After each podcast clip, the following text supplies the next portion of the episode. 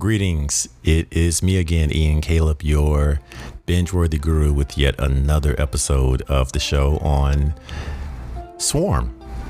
Yep, that's the name of the show. It's on Amazon Prime.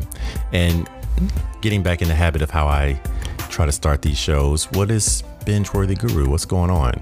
Well, you know that show that like to or not listening to, but actually seeing and or someone recommended the show or you just were flipping through Netflix or Amazon or whatever, and you're like, hey, I'm gonna check this out. And you check it out, you like it, and you spend the entire day or weekend watching it, wearing the same clothes that you had on from when you got off work, and you're guilty, but you don't care because the show is really good. And then you enter in what I call the post binge depression that moment where you get to the season or series finale of a show and it's not coming back, or you gotta wait maybe a year before the next season comes out.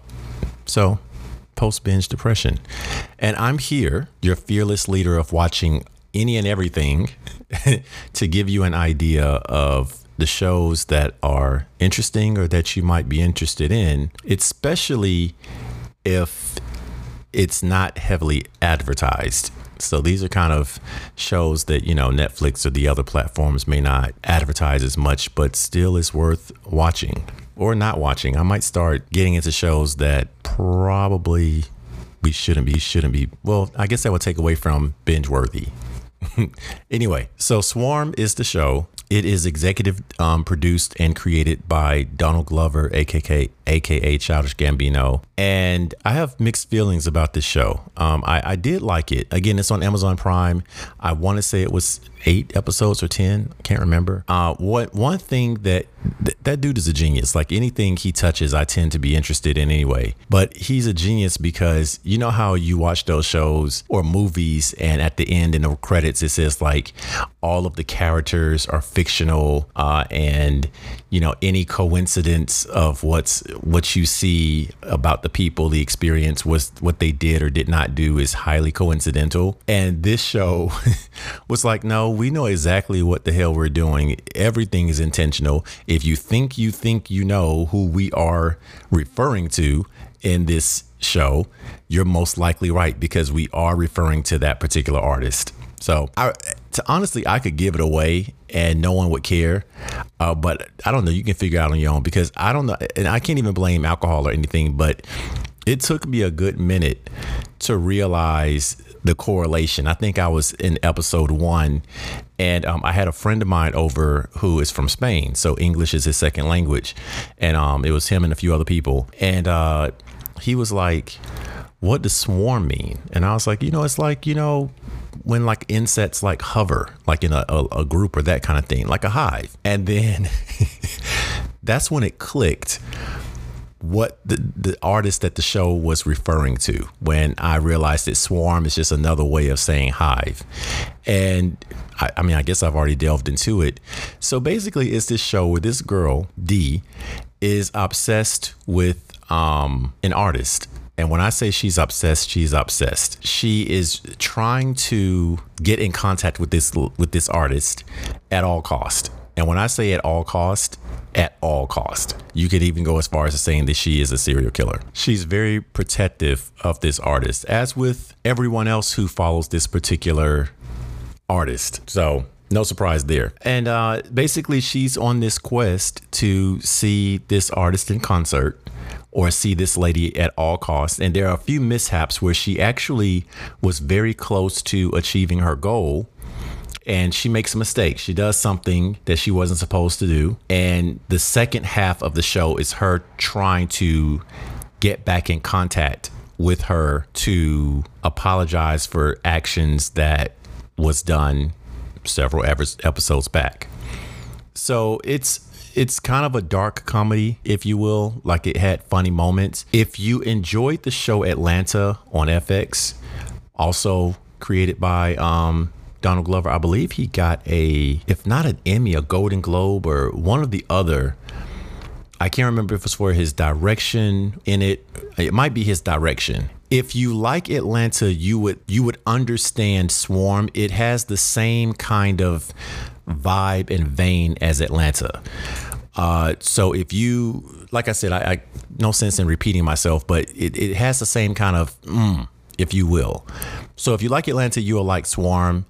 Uh, you can tell it's the same creators and the same writers and that kind of thing. What else can I say about this? Like, I mean, I guess that's it. Like, I really can't go into it any further because it's just basically this girl who is obsessed with this art- artist, Ni'Jah, and um, she's willing to do anything to get tickets and be next to her. She's ridiculously obsessed. Now, oh, one thing I will say that I do like about it, and as with a lot of Donald Glover's work, is that he's very highbrow. Is is very intelligent. So even though people may be doing simple things or saying simple things or acting in a simple way, it's very intelligent the way certain things are happening, and you may not realize the subtleties of what he's doing unless you're having a discussion with someone or you just kind of notice it or he just hits you with it at the end.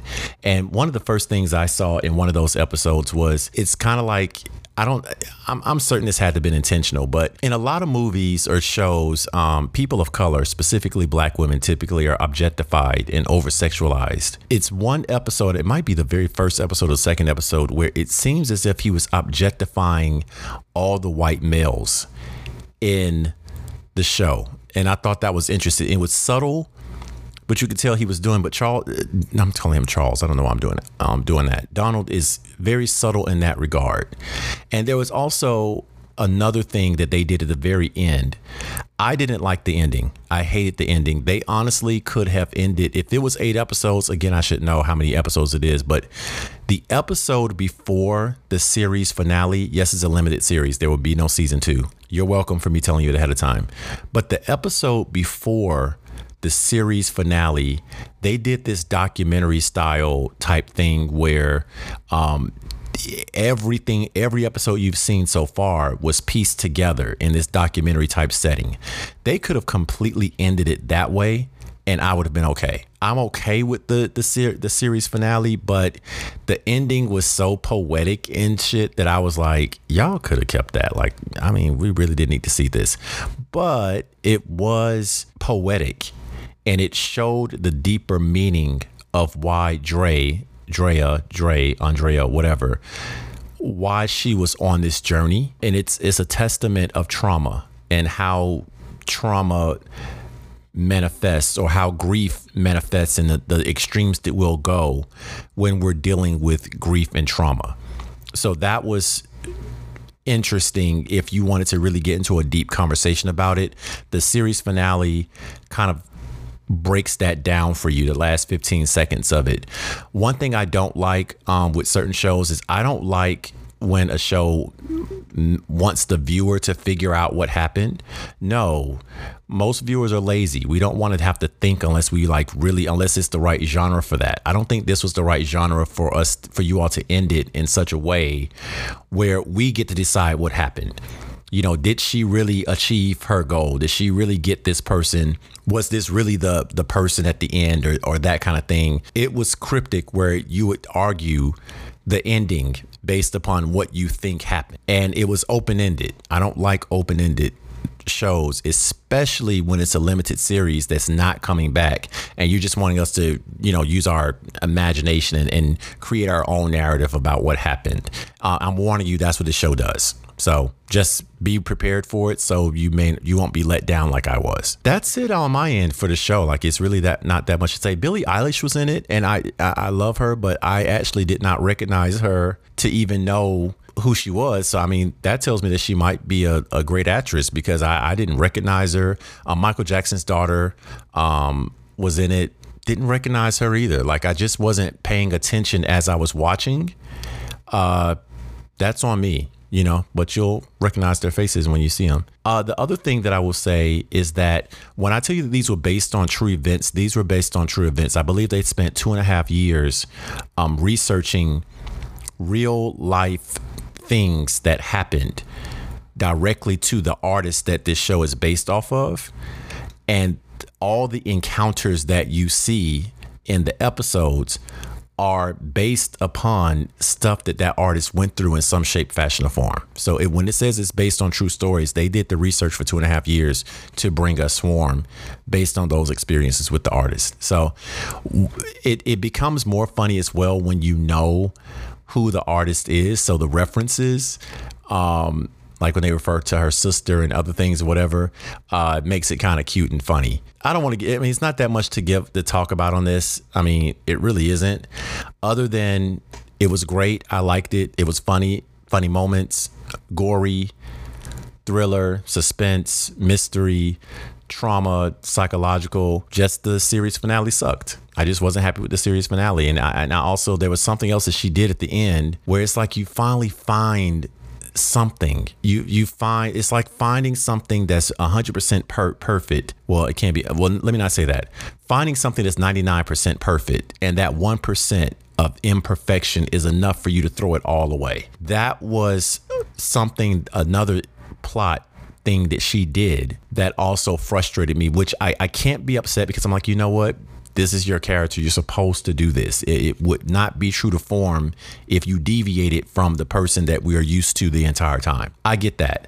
Another thing about Dee's character, Dre's character, uh, character that I didn't like is that she didn't have many redeemable qualities. I wasn't on her side. I, I did not care if she won or lost or got her goal or that kind of thing.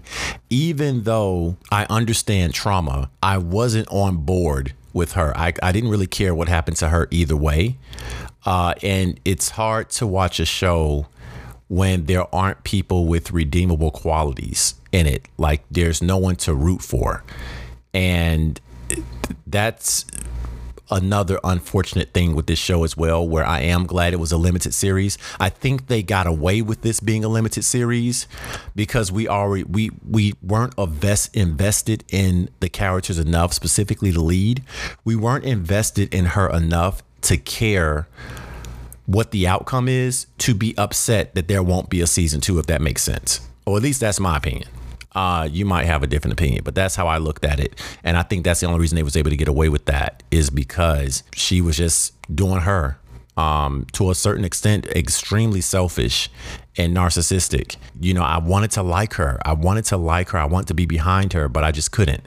But I guess because they took all of these real life experiences that happened to this artist and attached it to one character, we there's no way you you could humanize that person based on the the, the horrible things that we saw unfold with these people. So that's it. Again, is on Amazon Prime.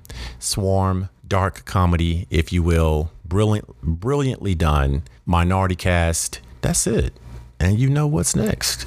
You know what's coming next. Happy binging.